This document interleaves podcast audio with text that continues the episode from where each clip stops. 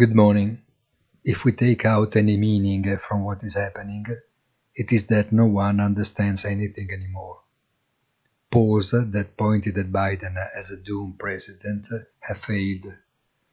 Economists who unanimously expected inflation higher by almost half a point have been wrong. Military experts who feared apocalyptic nuclear scenarios too. Something does not add up.